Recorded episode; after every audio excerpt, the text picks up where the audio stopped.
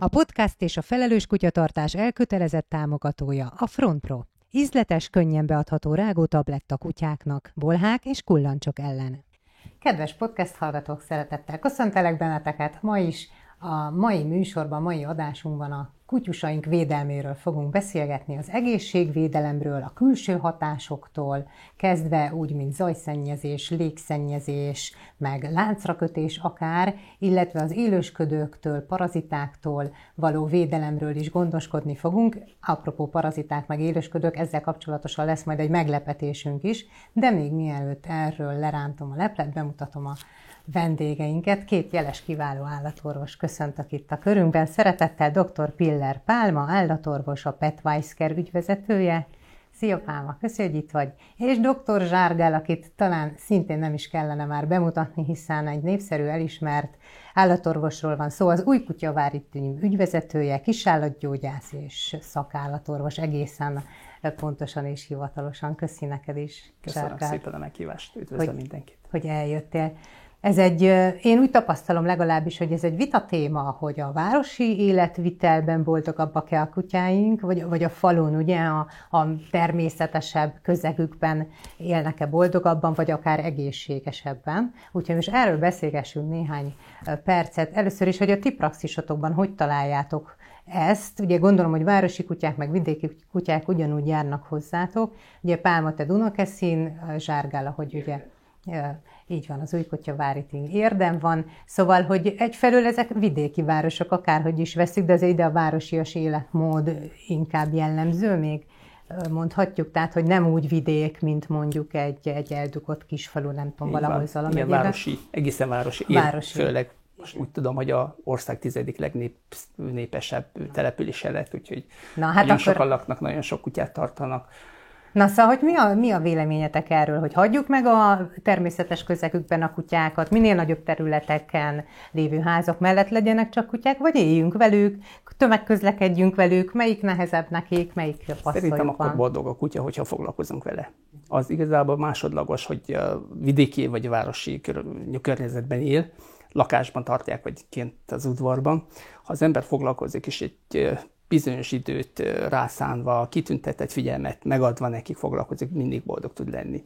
Ha már nagyon-nagyon szeretnénk, úgymond vidéki vagy a városi élet, az jobb neki a kutyának, hanem az az a jó kutyának, hogyha van egy kert, vagy egy kertesház, be is járhat, meg kint is lehet szabadon. Ez a legjobb a kutyának egyébként. Ah, hát az én kis kutyám akkor nagyon boldog, mert a Lolának van kutya ajtó, és akkor jöhet, mehet. Na de mit mondasz te, Pálma? Szerintem nem lehet általánosítani, hogy vagy a vidéki, vagy a városi kutyák a boldogabbak, hanem abszolút a gazdiktól függ, mert nagyon sok vidéki gazdi van, aki szintén családtakként tartja a kutyát, és nagyon sokan vidéken, akik inkább házorzőként tartják kutyusokat, akár láncra kötve. Nyilván ilyennel többet találkozunk vidéken, mint városban, hiszen itt nem tudjuk láncra kötni a kutyát, de tényleg ez inkább az adott állattartón függ, illetve az is fontos, hogy a lakásban, amikor tényleg velünk van a kutyus a kanapén, sokkal könnyebben észrevesszük, hogyha van rajta egy kis csomó, vagy bármi rendellenesség, mint egy kertben tartott kutya esetén, akivel esetleg reggel találkozunk, elvisszük sétálni, és sokkal kevesebb vele a, a szoros kontaktunk. Igen, azonban én olvastam olyan felméréseket is, ezek kifejezetten valamiféle statisztikán alapulnak, hogy, hogy a városi kutyák boldogabbak, ugye, mert hogy többet vannak együtt a gazdikkal, és hogy sokkal jobban odafigyelnek rájuk. De hát ugye ezzel szemben meg ott az ellenvélemény, hogy nekik a természetes közegük már nem megélhető, így aztán az zajszennyezés, a légszennyezés, nagyon-nagyon stresszes a számukra. Ugye a fény, fényszennyezés akár ugye erre is hivatkozik egy tanulmány, hogy mi az emberekre is jellemző, hogy egy nagyvárosban hat óránál többet nem tudnak nyugodtan aludni, hogy ez a kiskutyáinkra milyen hatással van? Hát ez rájuk is ugyanúgy hat, uh-huh. és nekik is a bioritmusokat valamilyen szinten ez ugyanúgy felborítja. Valóban a, a fényszennyezés, zajszennyezés, sokkal magasabb stressz szintnek vannak kitéve, de azt gondolom, hogy ha valaki gondos gazdi, és megtesz mindent annak érdekében, hogy a kutyusának a legjobbat biztosítja, akkor városban is lehet abszolút egészségesen tartani a kutyusokat. Tehát ez azért billeg az a mérleg, ahogy Billeg érzem. nagyon, billeg így van. Ugye a városi kutyáknál azon, hogy az ember mindig a láb előtt, meg láb alatt van a kutya, mindig vele van, és mindig észreveszünk minden, minden igényét kielégítjük, azt gondoljuk. A vidéki kutyánál sokan azt gondolják, hogy igazán nincs foglalkozva, de tényleg így van, ahogy Pálma mondta, hogy a gazdítól függ, a gazdi mennyire jó gazda, és mennyire foglalkozik vele az állattal. A városi kutyák között, hogyha így összehasonlítjuk, sokkal több a szeparációs szorongásos kutya, aki szintén ugye civilizált életnek a következményeként a fény, fényszennyezés, zajszennyezés és a zártság és a nem megfelelő foglalkozásból adódóan egészen fiatalon szeparációs szorongásos lesz, zajfóbiás lesz. Van, hogy a városi kutyák között sokkal több olyan, véleményem szerint, nyári viharos időszakban a, a mennydörgést, vagy éppenséggel tűzijátékos időszakban tűzijátéknak a hangját, zaját nem bírja, és, és attól egészen súlyos stresszes állapotban kerülnek. A vidéki kutyáknál viszont például egy udvarban tartozik, kibejáros, szabadonjáros kutyánál például ez a, akár egy vihartól, széltől, mendörgéstől annyira fóbiás megszok... lesz, nem nagyon van. Uh-huh. Igen, mert megszokja, ez természetes, mert úgy, úgy vagyunk mi természetben, hogy ez amióta a világ, a világ az megvolt nekünk, ugyanúgy úgymond el kell tudni ezt viselni, meg el kell tudni úgymond hát a városi kutya is egyszer csak igen. találkozik vele, miért nem igen. szokja meg ő is? A, Mert elkezdjük hát babusgatni, amikor jön a igen, sokkal jobban meg van óvva, mesterséges környezetben is, és nem engedi, vagy nem adja meg azt a lehetőséget, hogy megismerje ezt helyén tudja kezelni.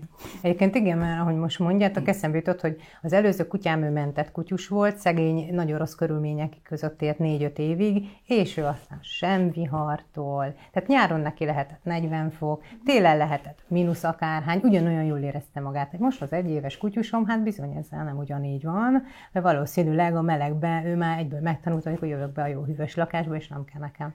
Igen, többek között tudatosan kell foglalkozni, hogy ne legyen kutyánál ez a szeparációs szorongás, vagy egy bizonyos akár zajtól, vihartól való fóbia. Nagyon hamar ki tud alakulni egyébként, hogyha nem megfelelően foglalkozik az ember. Megfelelő foglalkozás az arról szól, hogy nem kezdünk el mindenára mindentől óvni, hanem megismertetünk természetes dolgokat, természetes helyi. Tehát akkor ezt javasoljátok, hogy ismerje meg mindent a kutya, Pontosan. és akkor nem fognak Igen. kialakulni ezek a, ezek a problémák. Itt is a gazdinak van nagyon nagy szerepe, szóval ez sem attól függ, hogy most városban vagy vidéken a kutyus, hanem tényleg a, a gazdi, hogy hogyan viselkedik a kutyával, hiszen ők mindent megéreznek, hogy mi éppen most óvjuk őket, féltjük őket, mi is izgulunk, aggódunk a vihar miatt, és ezt ugyanúgy át tudják venni tőlünk. Így van, mert a kutya az az a lény, aki egy másik fajnak az alapérzelmeit, például emberi alapérzelmeit totál százszázalékosan lekódolja. Megismeri, megérti, hogy öröm, bánat, a félelem, szorongás van bennük rajtunk, viszont azt, hogy mi okozza ezt bennünk, meg nálunk, azt nem érti meg. És ebből kifolyólag a kutyával szemben nem fair dolog, hogyha mi magunk például vihartól félünk, és akkor babosgatunk, félünk együtt vele kutyával. A kutya nem tudja, hogy mi miatt fél a tulajdonos a gazdi, és mondhatni, tehát átveszi a mi félelmünket. is, ugye, az összes érzelmünket tudja. És majdnem úgy működik véleményem szerint kutyánál, mint egy olyan idegen, aki nem ismeri a nyelvünket, nem beszélünk közös nyelvet, és ránézve látom, hogy ő éppenséggel boldog, vagy éppen haragszik, vagy éppen fél. Ugyanez van kutyával is, hogy rajtunk azt látja, de értelmét, a hátterét nem, sokszor nem ismeri, és ebből kifolyólag kutyával szemben nem fel, hogyha így viselkedünk, a, hogy nem adunk meg neki azt a lehetőséget, hogy megismerje a természetes közegünket.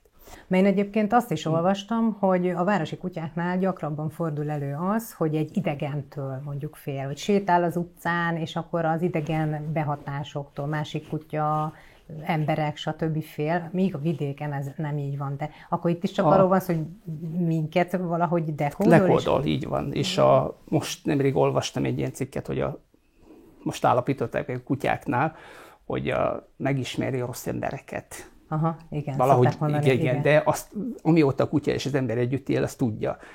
Valamilyen úton van neki hatodik érzék, az alapján tudja azt, hogy ki az az ember, aki a családunkkal és a falkánkkal, a tulajdonos, a gazdival nem jó viszonyban van, ki az, az aki velünk barátságban és jó viszonyban, azt, azt, azt rögtön tudja. És ebből kifolyólag nyilván azokat, akik nem szimpatikusak nekünk, vagy olyan típusú embereket, akik nem szimpatikusak nekünk, a kutya is úgy kezeli, hogy ő neki nem szimpatikus szintén. Az én kutyám például férfiaktól fél. Na, akkor ezzel most gondolkodjak. Oké. okay. A másik, hogy viszont vidéken miért nem félnek ugyanígy? Hát ott is ott a gazdája, hogy azért, mert ott most mondjátok ti, hogy miért. Mert hogy ott miért nem fél ugyanazoktól, a, vagy az idegen ingerektől?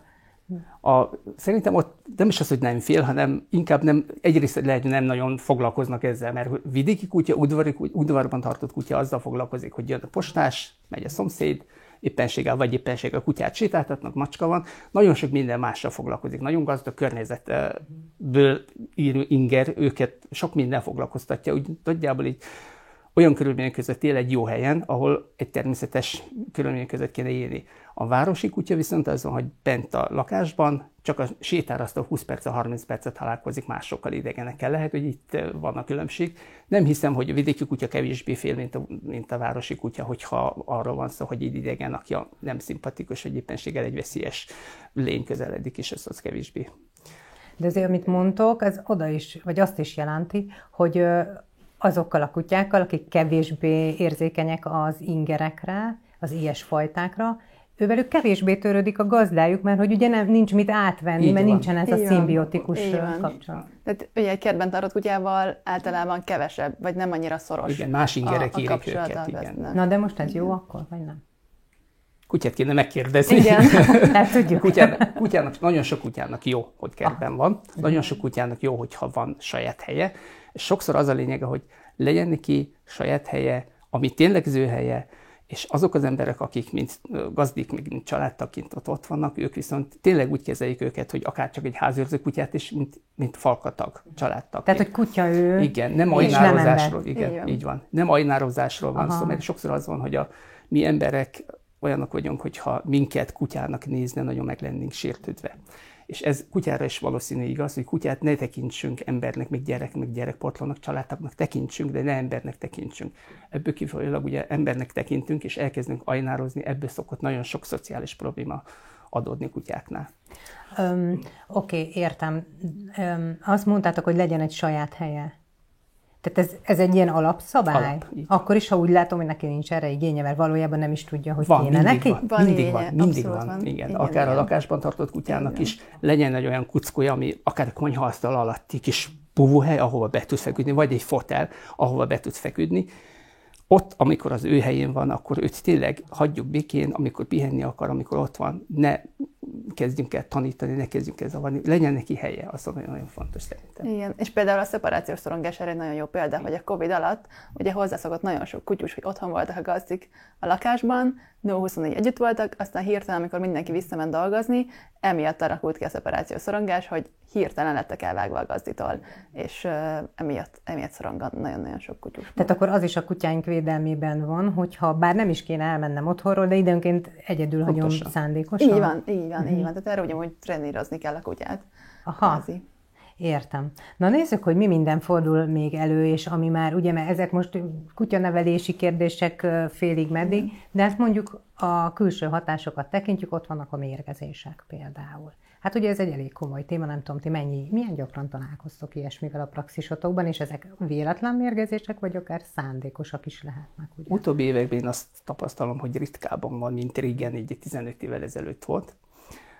Jó régen, régebben találkoztam többször is szándékos mérgezéssel, nem csak szándékos mérgezéssel, olyan, hogy purhakba befújtak a, a udvari házőrző kutya száját.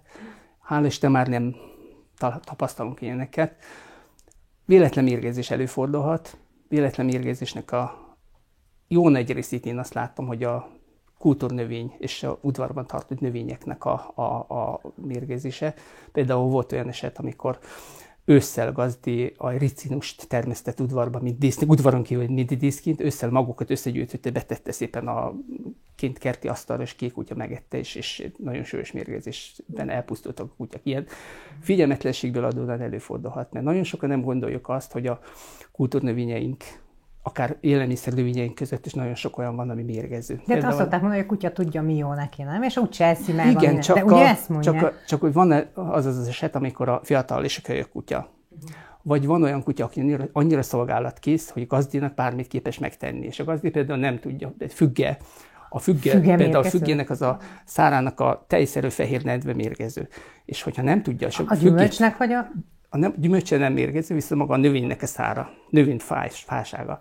Ha azt, mint botot dobálja neki kutyának, és azt hozza vissza, szájába bekerül, az okozhat emésztőrendszeri mérgezéses tünetet. Mert ugye szőlőről hallunk, nem tudom, leanderről. Leander. Ugye Paradicsomnak is. is lehet olyan hatása, amit, hogyha megrágja a. Hát nekem a, volt olyan kutyám, amelyik imádta a paradicsomot, amikor termesztettünk, és hogy legelgette. Zöldjével, hogyha azt rágja, akkor lehetnek ilyen bélemésztési problémák. Erre is figyelni kell. Aha. Aztán ugye szobanövények szintén mérgező, hogy a kölykutya akár játékban megrágja, az okozhat akár súlyos mérgezést, attól függően, hogy milyen növényekről van szó, például a Diffenbachiek, leanderek, vagy angyaltrombiták, ezeket nagyon sokan szeretik, nagyon sokan tartják, és azok mérgező növények. Így inkább ilyen mérgezéssel találkozunk, de hogy valaki szándékosan mérget ad, azzal én utóbbi években nem találkozom.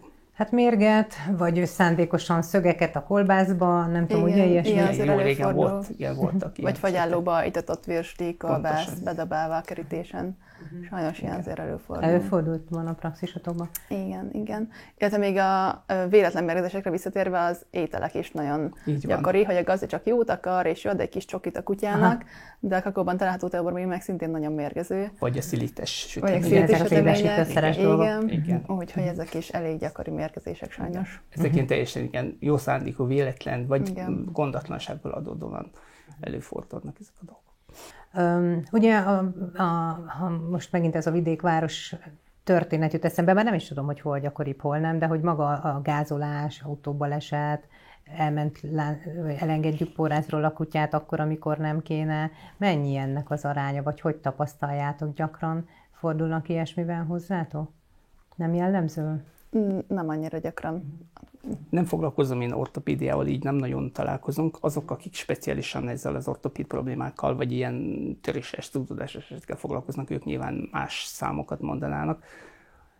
Biztos van, csak ugye, ami most szerencsés a helyzet, hogy az embereknek a kutyatartási kultúrája, kultúrája az megváltozott, azért sokan porrázzon tartják, sokan uh-huh. tanítják, kutyaiskolák vannak, akik megtanítják a kutyákat, és főleg a gazdikat, hogy hogy kéne kutyával foglalkozni köztereken, és ebből kifolyólag sokkal kevesebb van nyilván, mint régebben. Viszont ha elszökik mondjuk akár egy mendörgés, egy zajfóbiás kutya mendörgés miatt udvarba kimászik, mert sokszor az szokott lenni, hogy menekülnek, teljesen mindegy, hova csak menekülnek vagy a szilveszteri szökisek után, akkor viszont fel szokott szaporodni ez az autógázolásos baleset. Tehát akkor egyfelől azt mondjuk, hogy változott a kutyatartási kultúránk a jó irányban. Így Abszolút, van. Viszont ezzel a fajta mondjuk így hát a kutyatartással újabb problémák jöttek be, és ezek inkább Pontosan. a viselkedés oldalon, Pontosan. meg a stressz oldalon jelentkeznek. Azt a mindenit. Na nézzük az időjárás. Hát ugye az is egy komoly tényező. Itt van most például nyár van, 40 fok van, jönnek ezek a szegény hőgutás, meg nem tudom, milyen féle esetek hozzátok, igen, hogy tapasztaljátok. Igen. Ez a nyár mit hozott? Igen, hőgutás esetben azért van, van jó sok. Sajnos egyrészt az autóban felejtett kutyusok, hogyha akár csak 10 percen megállnak a benzinkúton a gazdik, bent felejti a kocsiban, vagy úgy gondolja, hogy jaj, nem lesz abból baj, ott is nagyon könnyen hőgutat kaphatnak, mert hiszen percek alatt 100 fokos lesz az autó belseje, illetve vannak fajták, akik sokkal nehezebben veszik a levegőt, és akkor ők akár egy déli séta alatt, hogyha 40 fokos a hőmérséklet, akkor nagyon könnyen hőgutát kaphatnak, úgyhogy nagyon oda kell figyelni a, a kutyusok hűtésére. Ugye, hogy buldogoknál, hogy témánál legyünk. Hőtorlódás, hőguta az nem csak egyes fajtáknak, hanem magának a kutyafajnak a sajátossága érzékeny, mert nem tudnak izzadni, nem tudja leadni hőt izzadással, ebből kifolyólag csak lihegését tudnának a fölösleges hőt, a testhőt leadni. Ha nincs az a lehetőség például, hogy lihegése le tudja adni hőt, például magas hőmérséklet, vagy a magas a páratartalom, és ez akár 25 Celsius fölött is lehet, és egy ilyen időben kicsit intenzívebb séta, vagy egy labdadobálós játék, az nem csak buldogban, hanem más fajtában is okozhat uh-huh. hőtorlódást. És a hőtorlódásnak nem csak az a, a jelentősége, hogy magas lesz a testnőmérséklet, és attól félünk, hanem ennek utána napokkal később is lehetnek szövedményei. Súlyos esetben akár néhány percen belül halált is okozhat. És a hőtorlódás kutyafajban úgy is jelentkezik, hogy egészen úgymond jó időben, 15-20 fokos időben, például egy szánhúzó kutyát meghajtják és a nagy munkába, vagy egy vadászkutya nagy munkában, nagy, viszonylag magas páratartalom alatt nem tudja fölösleges hőtermelést szabályozni a lihegéssel, akkor hőtorlódás kialakulhat náluk, és az viszont tényleg veszélyes mindegyik. Na most ez egy új Lényi. fogalom a számomra, hogy hőtorlódás, Igen. jól értem? Tehát így ahhoz van. még csak olyan nagyon melegnek sem nem, kell így lenni, van, pontosan. Saját hanem... teste által termelt hő Aha. annyira fölszökik, hogy nem tudja annyit leadni, mint amennyi termelődik, és egyensúly fölborul, és egy normális testhőmérséklet mondjuk, hogy maximum 39,5 lennék utána azt mondjuk, és az akár 44,3-ig, 44,5-ig is fel tud menni. Legutóbbi eset, aki nálunk volt egy ilyen hőtorlódásos eset, egy epilepsziás kutya volt, és epilepsziás roham közben, hogy annyira intenzív testmozgás, izomrángatozások vannak, ez idő alatt testhőmérséklet fölmegy. Viszont a gazdék annyira meg voltak ijedve, nem tudtak oda figyelni arra, hogy mit, mit csinálni. Kint udvaron megvárták, hogy lemenjen a a roham, és azután indult a kocsival, és meg, mire megérkeztek, szóltak, hogy megérkeztek, kint a, a járdán, ugye parkolóban járdán ki volt téve a kutya, és akkor kiszaladtam, gyorsan fölkaptuk, és sokszor azt sem, mm, hogy nem jut eszébe az embernek, hogy a, egy 25-30 fok vagy 35 fokos napon aszfalt 60 fokos. Uh-huh. Úgyhogy ilyenkor nem csak a maga a hőtorlódás veszi, hanem a kutyasítáltatás nem árnyékos területen, kövön, aszfalton, vagy a, vagy a járda kövön sétáltatni, az is veszélyes, mert harmadfokon, másodfokon égéséseket tud okozni talpán.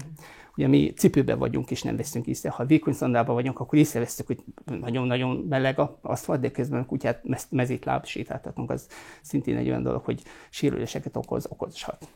Most egy kicsit ezen a hőtorlódáson hadd lovagoljak, mert most, hogy, hogy teljesen világosan értsem, hogy tulajdonképpen egy teljesen hétköznapi tevékenységi után, közben, nem is túl melegben megtörténhet ez, holott ugye például az előbb mondtam, hogy nekem volt olyan kutyám, amelyiket nem zavarta soha a meleg. De még ez se kizáró ok, tehát hogy nincs összefüggés ilyen értelem? Nincs összefüggés, mert ugye vannak hajlamos fajták, a nyomotorú brahicefál fajták, a, ez nem csak angol budok, francia budok, hanem sicótól kezdve egészen a berli pásztorig terjedő, sok fajta van ebbe. Tehát, ez inkább hajlam kérdése. Hajlam egyrészt, hogy üdimásodása való hajlam, lazább a kötőszövet a garatszájüregben, és az hamar beüdi második, az megfokozhatja ezt. Míg ezen kívül nagyon intenzív, nagyon hiperaktív kutyák, akik úgymond anélkül, hogy pihentetne, meg lehűtene magát, túl dolgozik. Uh-huh. És az okozhat náluk hipertermiás Aha. állapotot, vagy egy hőtorlódásos állapotot. És akkor mi az a határ, amikor orvoshoz kell menni? Ugye látom a kutyán, hogy mondjuk nincs jól bágyat, vagy nagyon liheg. Nagyon liheg. Én hogyan hűtsem, vagy egyből menjünk inkább az orvoshoz, hagyjanunk Azonnali hűtés, az, azt kell kezdeni. Úgyhogy mielőtt elkezdünk orvoshoz cipelni, akár hideg vízzel lelocson és hűteni, ez a legfontosabb. És ha úton vagyunk és nincs lehetőség mondjuk a locsolni, akkor benzinkúton megállni, és ott lehet kapni ezeket a három kilós koktéljegeket, kettő-három zacskot megveszi, alá teszi kutyának, és egy pléd és ráfektetni, bevizezni, ezek, ezek, a leges-legelső lépések, amit gazdi meg tudja tenni annélkül, hogy kárt okozna, és utána az orvoshoz, és olyan helyre menni, ahol tényleg nyitva van, és tényleg fogadnak, ne legyen az, hogy ide szaladunk. És hát ez egy külön igen. adás kérdése lenne, hogy hogyan találjak. Most vasárnap este kilenckor egy orvos. És az, ami a legfontosabb ilyenkor. Uh-huh. Ami, ami még második, hogyha a hűtés után, hogy a lehető leghamarabb orvosi segítség. Ez az, ami.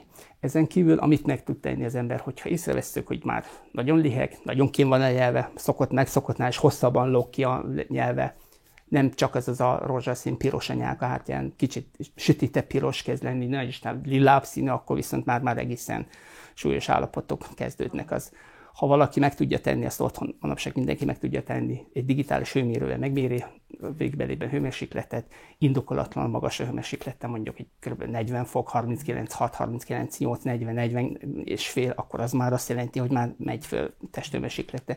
Az is egy otthoni lehetőségként, hogy a digitális hőmérőt pár ezer forintért bár, bárhol lehet kapni, és azonnal meg lehet mérni, úgyhogy az segítség ilyen esetekben mindig hűteni kell. Tehát azért, hogyha rosszul van, akkor oké, okay, hogy elkezdem hűteni, de menjünk orvoshoz minél. Igen, igen, igen. De mit fogtok csinálni ti mást, mint amit mi csinálunk? Infúzió, meg nem tudom?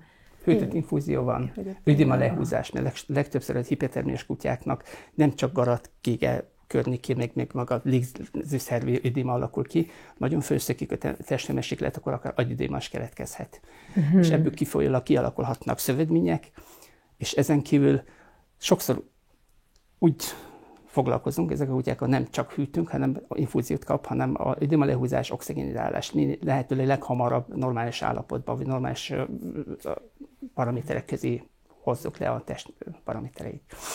Oké, okay. Mi a, mit gondoltok, Pálma, te mit gondolsz például a, a kutyák öltöztetéséről? Kutyaruha az egy úri huncutság, vagy van értelme? Nyáron is most már ugye a hűtőruhák, télen a melegítőruhák, hogy látod Pálmat? Vannak olyan fajták, akiknél abszolút indokolt, mint télen, mint nyáron. Nyáron ugye a, tényleg a hűtőmellény, Ráadásul a kutyusokra, télen pedig az ilyen apró kis testű kutyusoknál, akiknek nagyon könnyen leesik a testhőmérsékletük, nekik mindenképpen javaslom a téli séták alatt a hó esetén, vagy esetén, hogy, hogy viseljenek kutyaruhát. Hát ugye 20 évvel ezelőtt mondjuk még amelyik kutya a ruhába volt, az, hogy megmosolyogtuk, hát emlékszem rá, tehát, hogy így, aztán én nehezebben is váltok, mondjuk Spániánél talán nem életbe vágó, de hogy amúgy, amúgy azért változott ebben is sok minden, hát Abszolút. Szóval, hogy ez egy ideje, mint pár évtizede elképzelhetetlen volt, nem? Hogy hát egyrészt a, a, a kutyatartás olyan mér, szintén is megváltozott, hogy régen inkább nagy testű kutyákat tarthattak, most meg tényleg a városi kutyatartás, lakásban tartott kutyusok nagyon sok esetben ők kis testűek, és ennél fogva neki tényleg könnyebben lásik a testhőmérsékletük. Nyilván egy Berni pásztorra semmiképpen nem javaslom, hogy adjunk bármilyen ruhát, bármilyen külső hőmérséklet esetén, nekik van tök szuper nagy bundájuk, tudják regulálni a hőmérsékletüket, viszont a, a kis testűeknél ez indokolt. A másik, ugye most toklás szezon van, őrület, hogy mi megy, én legalábbis a közösségi oldalakon, ahogy olvasom, de szegény anyukám kutyáját is műtötték, most a lábába ment, tehát hogy ez egy nagyon veszélyes dolog, ugye? Tehát nem csak azért, mert belefúródik, hogy, hogy mi van a toklásszal, és egyáltalán hogyan védekezhetünk ellene. Ezzel az a probléma, hogy csak befele tud fúródni, és nem, nem, jön, nem jön kifele. Tehát olyan a, a toklásznak a felépítése. Ez egy szúros növény. Az így, így van, így van, egy, egy növényrész igazából, és nagyon könnyen felszívják a kutyusok az orrukba, belekerül a fülükbe, mancsába beleszúródik, bárhová a bőr alá igazából be tud kerülni, extrém esetekben a légutakba, úgyhogy... És ott még vándorol is, nem? Tehát, hogy igen, Mert igen. ugye maga a kalász, ez a, a egérárpa nevű növénynek a termése, a kalász az úgy van kialakítva, hogy minden egyes apró mozdulatla mindig előre hajtson. És hogyha bőrfelületten ott van új között, és azzal, hogy lábúj mozog, egyre jobban fúrja magát, és hogy bőrön áthatott, onnantól kezdve a belső izomozgása egyre jobban viszi a, a testben. Egészen messzire tud eljutni, 20-30 centig is képes vándorolni a bőr alatt, hogyha azonnal nem tudják kiszedni. Ez egy nagyon alattomos valami.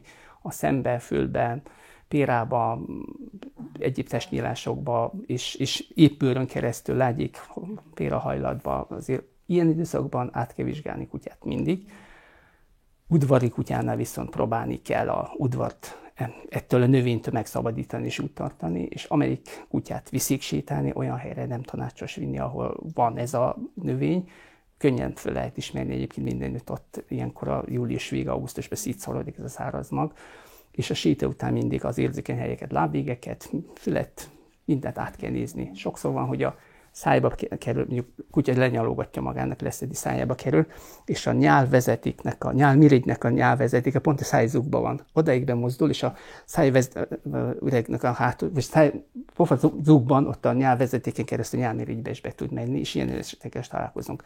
Ekkora tájogot képez, és fölvágjuk kiderül, hogy ott egy toklász. Őrület. Súlyos dolgokat tud okozni sajnos. Igen, igen. Megígértem egy meglepetést, még a Igen. beszélgetés elején, úgyhogy is következzen az. Sziasztok, én Tilla vagyok, és most mint kutyagazdi vagyok jelen ebben az interjúban, és azért jöttem el dr. Jerzsele Ákos állatorvoshoz, aki egyébként az Állatorvos Tudományi Egyetem gyógyszertani tanszékének a vezetője, hogy néhány kérdést feltegyek neki a paraziták elleni védelemről. Ugye, ha felelős kutyagazdik vagyunk, akkor pontosan tudjuk, hogy a kutyákat meg kell védeni kullancsok, bolhák és egyéb élősködőktől. Na most többfajta eljárás van, van, aki becsepegteti a kutyáját, van, aki a nyakkörvekbe, különböző riasztó nyakkörvekbe hisz. Én például rágó tablettát szoktam adni a Dubinak, Dubi három és fél éves, amióta ő a világon van, nagyjából kapja ezeket a rágó tablettákat. De nekem is vannak kérdéseim, meg tudom, mert én is kutyázok, és nagyon sok kutyással találkozom, akik közül van, aki például rágó tabletta ellenes, aki uh-huh. fél ettől, mert azt mondja, hogy ezek majdnem, hogy mérgezik a kutyának a vesét, a máját. Először azt szeretném megkérdezni, hogy mi a helyzet a, a különböző vézdekezési módszerekkel. Tehát a rágó tabletták veszélyesek? Nagyon sokszor találkozunk ezzel a kérdéssel. Röviden megfogalmazva nem. Egy kicsit visszamennék az időben egy ilyen 120 évet, ahol egy Paul Ehrlich nevezetű mikrobiológus kutató vezette be a szelektív toxicitásnak a fogalmát. Ez azt jelenti, hogy egy mágikus lövedékkel kell megcéloznunk ezeket a célpontokat, akiket mi meg akarunk ölni, legyen az baktérium az antibiotikumoknál, vagy egy parazit ellenes a parazitáknál, és már ő szintetizált az első antibiotikumszerű anyagot, amivel baktériumokat lehetett ölni, és hát az, ez alatt a 120 év alatt hatalmas evolúción ment keresztül ez a gyógyszerész tudomány, és ma már olyan parazitellenes készítményeink vannak, amelyek tényleg a, a legmagasabb szinten hatékonyak és biztonságosak. De hogyan Ezeket hatnak a... ezek? Mert itt jön a nagy félelem, hogy én is azt hallom a kutyásoktól, a mezőkön, a rétegen, én tudom, hogy mhm. működik ez, Így van. és a működési van a nagyon, nagyon jó kérdés. Ugye a mágikus tölténynek az a lényeg, hogy olyan dolgot célozunk meg vele, ami csak a parazitában van, és ezek általában a parazitáknak az idegrendszerében vannak.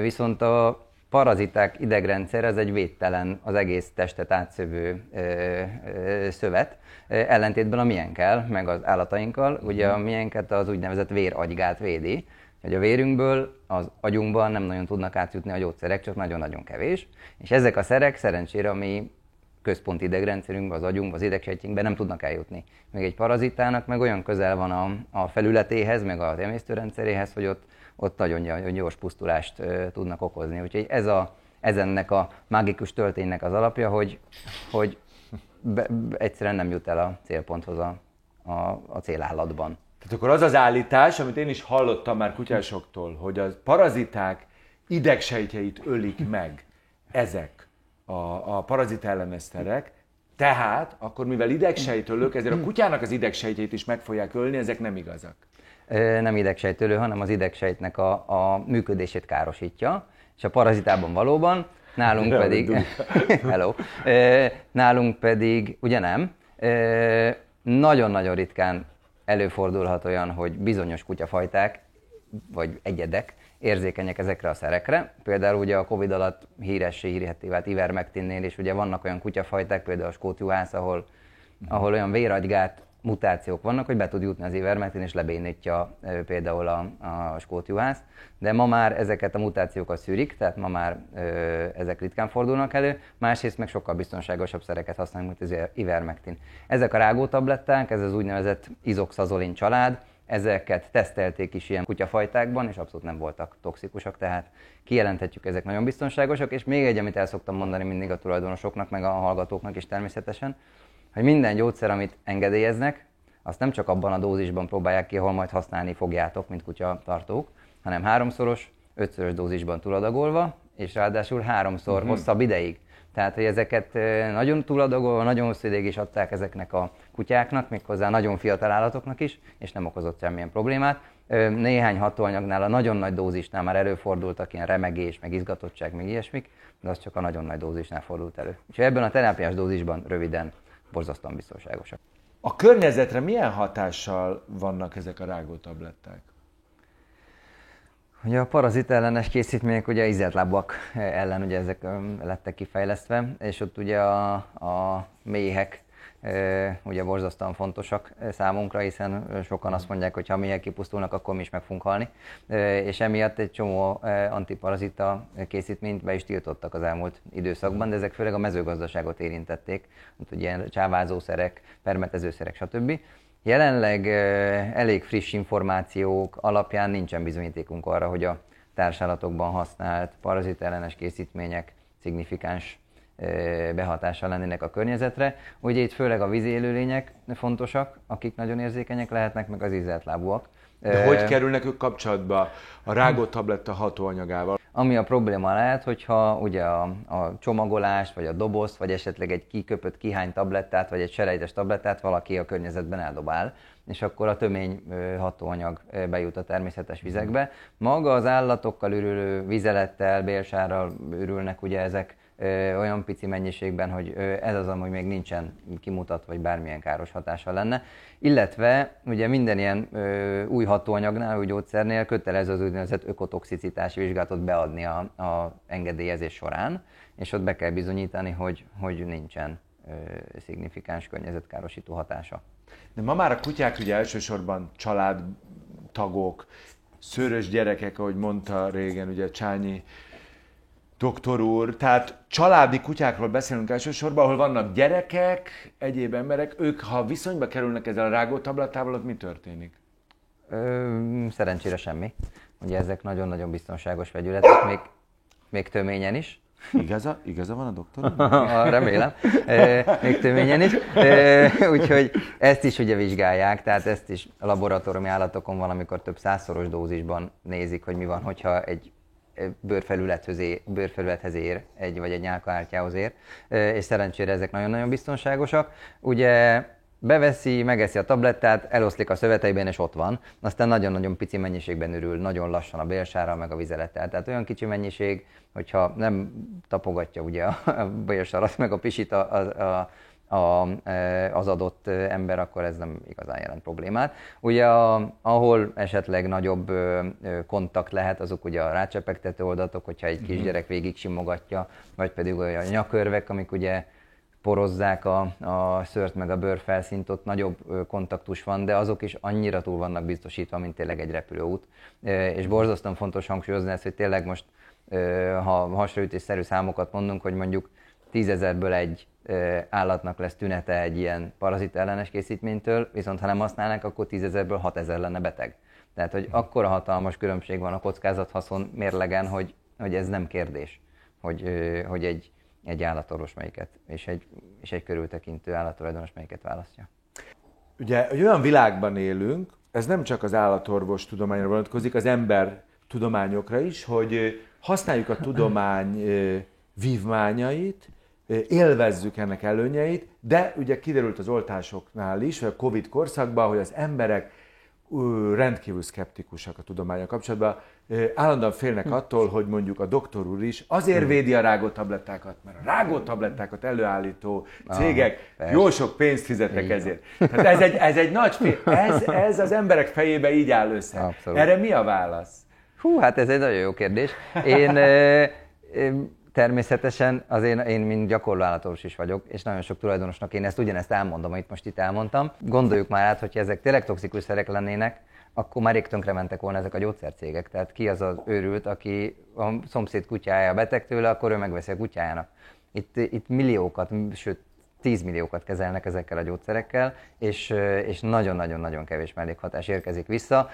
A piac visszaigazolja ugye a, a, a, egy terméknek a, a jóságát. Hát ezt leegyszerűsítve az utca nyelvére, amikor az emberek azt gondolják, hogy az egész csak üzlet, mint az egész gyógyszeripar, az nem igaz, nem? Tehát, hogy ebbe, én tudom, én mondom, én adom neki, hogy én hiszek abba, hogy ebbe van ö, állatorvoslás bőven természetesen. Hát a gyógyszeripar természetesen üzlet, de ez egy win-win szituáció, mert ők adják nekünk, ami nekünk meg az állattulajdonosoknak nagyon-nagyon jó és nagyon hatékony, de most nem csak a parazit ellenes szerekről beszélünk, hanem a, lehet beszélni az altatókról vagy a fájdalomcsillapítókról, szintén egyre jobb szerek vannak, és már szinte nulla hat mellékhatással. Persze természetesen ezek mögött hatalmas fejlesztés áll, ezért nagyon drágák, de szinte már nincs mellékhatásuk. Most régen például minden ö, gyulladásos betegségre vagy allergiára szteroidokat adtak, ami olcsó volt, de a kutya tönkre ment bele. Most meg olyan szerek vannak, amik 6 7 8-szor annyiba kerülnek, de semmi olyan nincs az állatoknak. És a tulajdonosok megértik ezt, akkor természetesen, ha megengedhetik maguknak, akkor a, a hatékonyabb és biztonságosabb szert fogják választani. Hát én a Dubikából csak idén kiszedtem vagy kettő vagy három kullancsot. Ez egy érdekes kérdés, hogyha mi lett volna, hogyha ő nincs egyáltalán védve kullancsok ellen. Ö, ugye ezek a, akármelyik rágó tablettáról is beszélünk, azért egy ilyen 8-12 órára minimum szükség van ahhoz, hogy a vérszívás követően a kullancsok elpusztuljanak. Viszont azt tudni kell, hogy azokat a betegségeket, amiket ők hordoznak, azt legalább egy ilyen 24-48 órába telik beoltani és megfertőzni. Mm-hmm. Tehát hamarabb elpusztulnak, mint hogy beoltanak ezeket a betegségeket.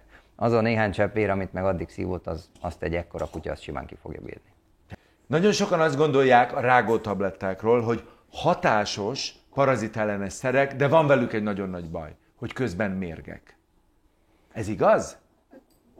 Nem, röviden nem. E, ugye e, ezeket a gyógyszereket ugye nem csak az ő terápiás dózisokban tesztelik ugye a, a fejlesztések során, hanem jóval nagyobb dózisokban, háromszorosan, ötszörösen túladagolják őket, és nem csak bizonyos ideig, hanem akár a, a tervezett időnek a háromszorosáig adják kísérleti állatoknak és ezeknél is borzasztóan biztonságosan szerepelnek ezek a vegyületek. Folyamatosan vért vesznek tőlük, nézik a vesemáj paramétereiket, vérképet, vizeletet, és igazából ezeknél a mellékhatások elhanyagolhatók.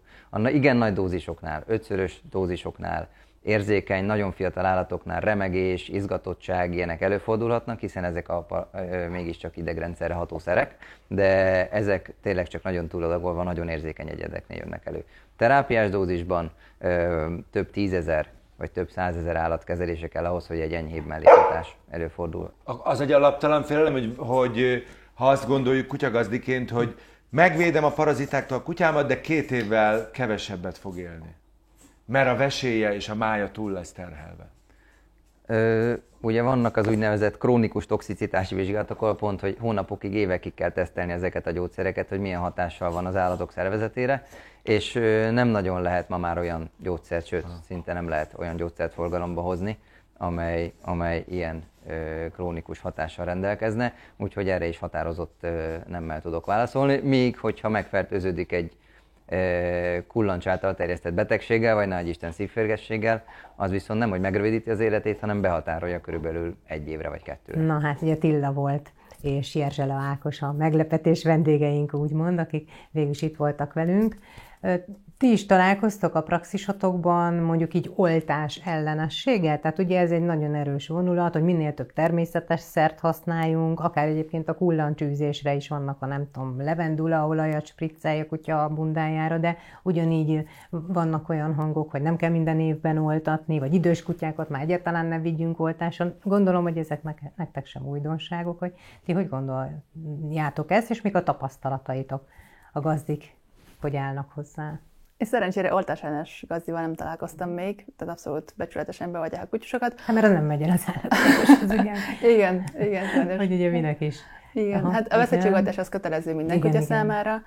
Amelyik kutya nem rendelkezik veszettségoltásra, hivatalosan olyat kutyát el sem láthatunk, tehát hogyha ilyen kutyával találkozunk, akkor őt azonnal azzal kezdjük, hogy beadjuk, és akkor utána uh-huh. kezdődik meg az ellátás a, a kombinált oltásnál szokott előfordulni, hogy egy gazda nem kéri a kombinált oltást, de ezt is mindig javasolni szoktuk, hogyha kutya közösségbe jár, mert nagyon fontos, hogy, hogy védjük a kutyasokat az egyéb betegségek ellen is. Nem Tehát, hogy ez a kombinált oltás, ez a nem kötelező, de mi van még a veszettségen kívül benne, és miért javasoljátok? Mondd már. Igen, a, a paravírus, a szapornyica, a leptospira, ezek mind olyan fertőző betegségek, amikkel a kutyus a környezetben találkozik, vagy másik kutyától tudja elkapni. Úgyhogy... Ugye ez a parvavírus most, vagy, vagy a szopornyica is, meg a parvavírus is, mindkettő most ilyen újra támad, és már-már eltűntek. Vannak, igen, és, új mutációk vannak, igen, a, főleg igen, a parvavírusban. Főleg a kutyáknál ugye veszélyesen. Igen. Uh-huh. A mutáció például a... De a mutáció ellen van-e oké okay, az oltás? felnőtt kutyákra is lehet veszélyes akár, mutáció révén. A, ez a oltás-oltás ellenes dolog Magyarországon nem nagyon jellemző kutyák esetében, de valamikoron, amikor a kisállatgyógyászat, mint szakma, mint foglalkozás elkezdődött, akkor sok helyütt volt nagyon intenzív foglalkozás, pappi csomag, vagy kölyök csomag összeállítás, ez, ez volt a, akkoriban a nagy, nagy marketing a, a gyógyszergyártók, forgalmazóktól és állatorvosok felül is, és ez mindig arról szólt, hogy oltatni kutyát és félreghajtani, és ennek köszönhető Magyarországon egészen jól megtanulták, megszokták az emberek ezt. Ami inkább azt mondom a, az embereknek, hogy ellenkezést szokott kiváltani, hogy a védekezés terén, hogy a parazita elleni védekezés, igen, hogy a tabletta, uh-huh. vagy csepp, vagy Ez szabadforgalomban is többféle dolog kapható. Szavaztok? Igen, egyik másik uh, boltban ezt ajánlja, igen. meg a harmadik helyen igen. a negyediket ajánlja. Tehát van a nyakör, a csepp, és igen. ugye a, a szájon Igen. igen. Hát ugye nálunk állatorvosok körében a, a úgynevezett vényköteles készítményeket alkalmazunk, ami a, a legtöbbször tablettás vagy a spoton cseppes készítmények vannak. Aha, tehát, hogy amellett teszitek le is a voksotokat. Mm, egyébként mi van a, a cseppekkel, hogy az mennyi ideig jó, ha fürdik is a kutya? Mert nekem ugye ez volt egy ilyen dilemmám, ráadásul ajánlott az állatorvosom, hogy külföldre utaztunk, és ott, hogy a szúnyogok még inkább terjesztik a még, nem tudom, veszélyesebb betegségeket, és hogy mindenképpen a szájon át melletti mellett szedhető mellett legyen egy becsepentés. Így van. De hát, hogy ugye, ha fürdik a kutya, mert mondjuk hát a tengerből kijön le kell fürdetni, és a többi, annak van-e értelme, vagy ezek most már fejlődtek ezek a szerek is annyit, hogy, hogy nem érdekes, hogyha fürdés van közben, vagy utána. Ezek vagy fejlődtek, mert hogy a legtöbb készítménynek használati utasításon a gazdi tulajdonos is el tudja olvasni, hogy általában a csepp alkalmazása után 48 óra ut- uh-huh. múltával már akár samponos füröztés is lehet. Komolyan? Igen, igen. Uh-huh. Úgyhogy a, a természetes vizekbe való füröztés, fürdés nyilván a hatás időtartamat nyilván csökkentheti, de nincs olyan, hogy lemosna róla. Igen, tehát hatékonyság szempontjából a tabletta a legmegbízhatóbb. Így van. De más már ezek a spotont készítmények is nagyon-nagyon fejlettek. Egyébként hát sajnos jártam úgy, hogy bélgyulladás kapott a kutyám, és ugye ezek a innen-onnan felnyolt dolgok, hogy ki tudja, hogy mit szedett össze, és akkor megint bejön egy ilyen tartásbéli különbség, hogy ugye azok a kutyusok, akik kertben vannak tartva, hát kevésbé betegszenek meg, ugye, ilyen betegségekben, legalábbis nekem azt mondta az állatorvos, hogy a praxisában, ugye a sétáltatott kutyák nevezte ő így, mert ez egy vidéki településen volt, a sétáltatott kutyák sokkal többször lesznek betegek ilyen értelemben, hogy... Nyilván sokkal hamarabb elírja azt a uh-huh. pontot, ahol mondjuk egy fertőző goc van a sétáltatás révén, de hogyha van egy fertőző betegség, udvar udvarra is el tud terjedni. Aha. Úgyhogy a egyik udvarra másik udvarba átszagolgatják, és akár a több kilométerre arrébb lévő udvarban is keletkezhet egy, egy fertőző betegség. Illetve attól, hogy kertben van tartva egy kutya, attól még ugyanúgy kell őt csinálni, és ugyanúgy kell vele foglalkozni. Hát, ez az. Szóval Most ez erről, így van, ez megint egy másik téma, hogy ezek a, kerti kutya is hasménéses fertőző betegségek nem olyan nagyon nagy veszélyes dolgok, ám ez egy embereknél is ugyanígy van természetnek, úgymond Aha. egy része, ugye, természethez tartozó dolog. Ja, hogy mi is elkapjuk egy nap igen, alatt túl vagyunk rajta, tehát nem kell túl ami, misztifikálni. Amit kell, hogy hasonlóan, mint az embereknél lehetnek súlyos fertőzések. Ilyenkor mindig az van, hogy kivizsgáljuk, hogy súlyos fertőzés van-e, olyan, ami többféle gyógyszerre akár rezisztens, és kiszelektálódott korokozó, ami betegséget okozhat, súlyos betegséget okozhat, és ha nem, akkor szinte tényleg egy probiotikum, hasfogó és toxinmekötőkkel rendben van, ami fontos, hogy vannak olyan bizonyos fajták, amelyeknek a bélemésztési problémái azok elég gyakoriak, akár genetikai oldott ér, érzékenység eh, miatt lehetnek, és azoknak a fajtáknak, akiknek ilyenjei vannak, tulajdonosok gazdik nyilván tudják, és akkor általában ilyenkor jobban odafigyelnek. Na ugye, és akkor az élősködők. Paraziták, élősködők, itt már téláik is beszélgettek erről hogy mi most az, ami, ugye egyfelől, ha jól tudom, egyre több van, és egyre veszélyesebbek, hogy most, hogy mitől kell most leginkább tartani, és a mi ellen kell leginkább védekezni, és hogy kerültek ezek ide, miért vannak egyre többen? Amivel nagyon sokat találkozunk a praxisokban, azok a kullancsok, illetve most a szívpérgesség, amit a szúnyogok terjesztenek. Ugye a globális felmelegedéssel jöttek be azok a, a szúnyogfajok, amik a, a szívpérgességet terjesztik a kutyusok között, úgyhogy igazából ezek a leggyakoribb paraszitás betegedések talán. Így van. Utóbbi időben ezek a tablettes készítmények, amik elég széles körben van használva, ezeknek köszönhetően egyéb más parazitás megbetegedések, mint például a szürtűsző atka, vagy, vagy has, bolhásság szinte alig van, vagy röhösség alig van, viszont kullancs és a szúnyog elleni védekezést azt nagyon komolyan kell venni, mert hogy a szúnyog az, az a, nem a hétköznapi szúnyog, hanem ez egy kifejezetten a szívférgességet és a bőrférgességet terjesztő szúnyog. Ez most Magyarországon már régottam 10 éve honos, és hogyha ezt a fertőzést összeszedi a kutya a szúnyogon keresztül, nem kell a, úgymond a udvarból sem kimenni, mert akár úgy is összeszedheti, szúnyog terjeszti, akkor akár egy halálos szívbetegség kialakul nála, és ezért fontos, mert ami alatt most, hogy mire szívbetegség tüneteit mutatna, addigra már nagyon súlyos állapotban. Ezért kell mindig prevenciónál, mindig megelőzésnél letenni a hangsúlyt, és, ott, ott, ott foglalkozni. Hogy látjátok, élő kérdés, és fontos róla beszélünk a csippezésről, hogy, hogy még mindig el kell mondani, hogy igen, a csip kötelező, és a csipet igenis gazdik. Mindig kell, mindig kell beszélni. Igen. És mert hogy nem lehet eleget, mert hogy még mindig nem, nem eléggé. Mindig kell, igen. Uh-huh. Mi a helyzet időre, ezzel most? Időről időre mindig, időre mindig van, hogy valahonnan kimentették kutyákat, hallani hírbe, híradóba, és nincs benne csip. Valamelyik telepen, szaporító telepen ennyi, hát még annyi kutyát megfogtak, és nincs csip. Ez szokott lenni.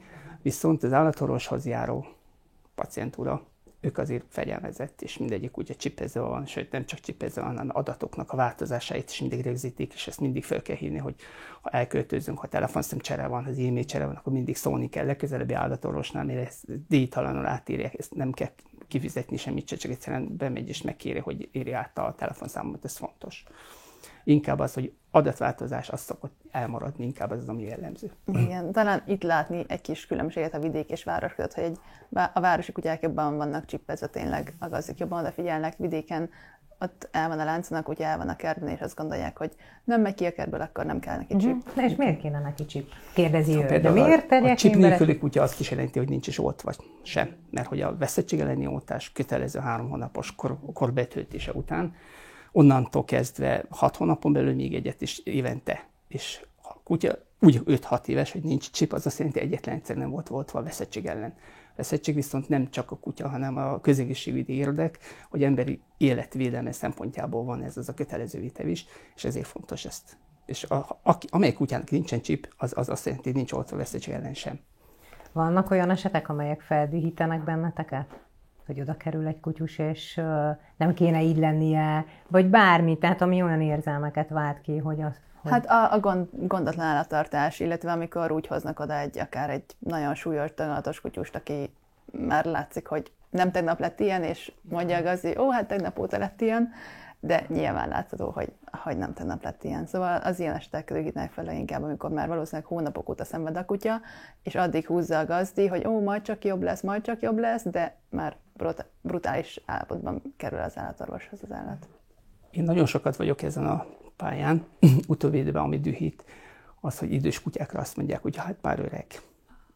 És ilyenkor mindig egyszerűen a sokszor van, hogy szintén fakadok és sok emberrel összes veszek, és mindig szoktam kérdezni, hogy mikor volt, hogy nagymamát azt mondták, nagymamára azt mondták, hogy hát öreg, már ne csináltassuk ezt a vizsgálatot, és hát hagyjuk ott. Úgy családtag, és kész. Nem úgy kell tekinteni, mint embert, nem ajnározom, viszont családtag. Hát nagyon szépen köszönöm nektek, hogy eljöttetek. Köszönjük Köszönöm. szépen a meghívást. És itt voltatok velünk. Köszönjük. Dr. Piller Pálma állatorvos, a Petweisker ügyvezetője és dr. Zsárgál, az új kutyavári tím ügyvezetője, kisállatgyógyász és szakállatorvos voltak velünk. Köszönöm.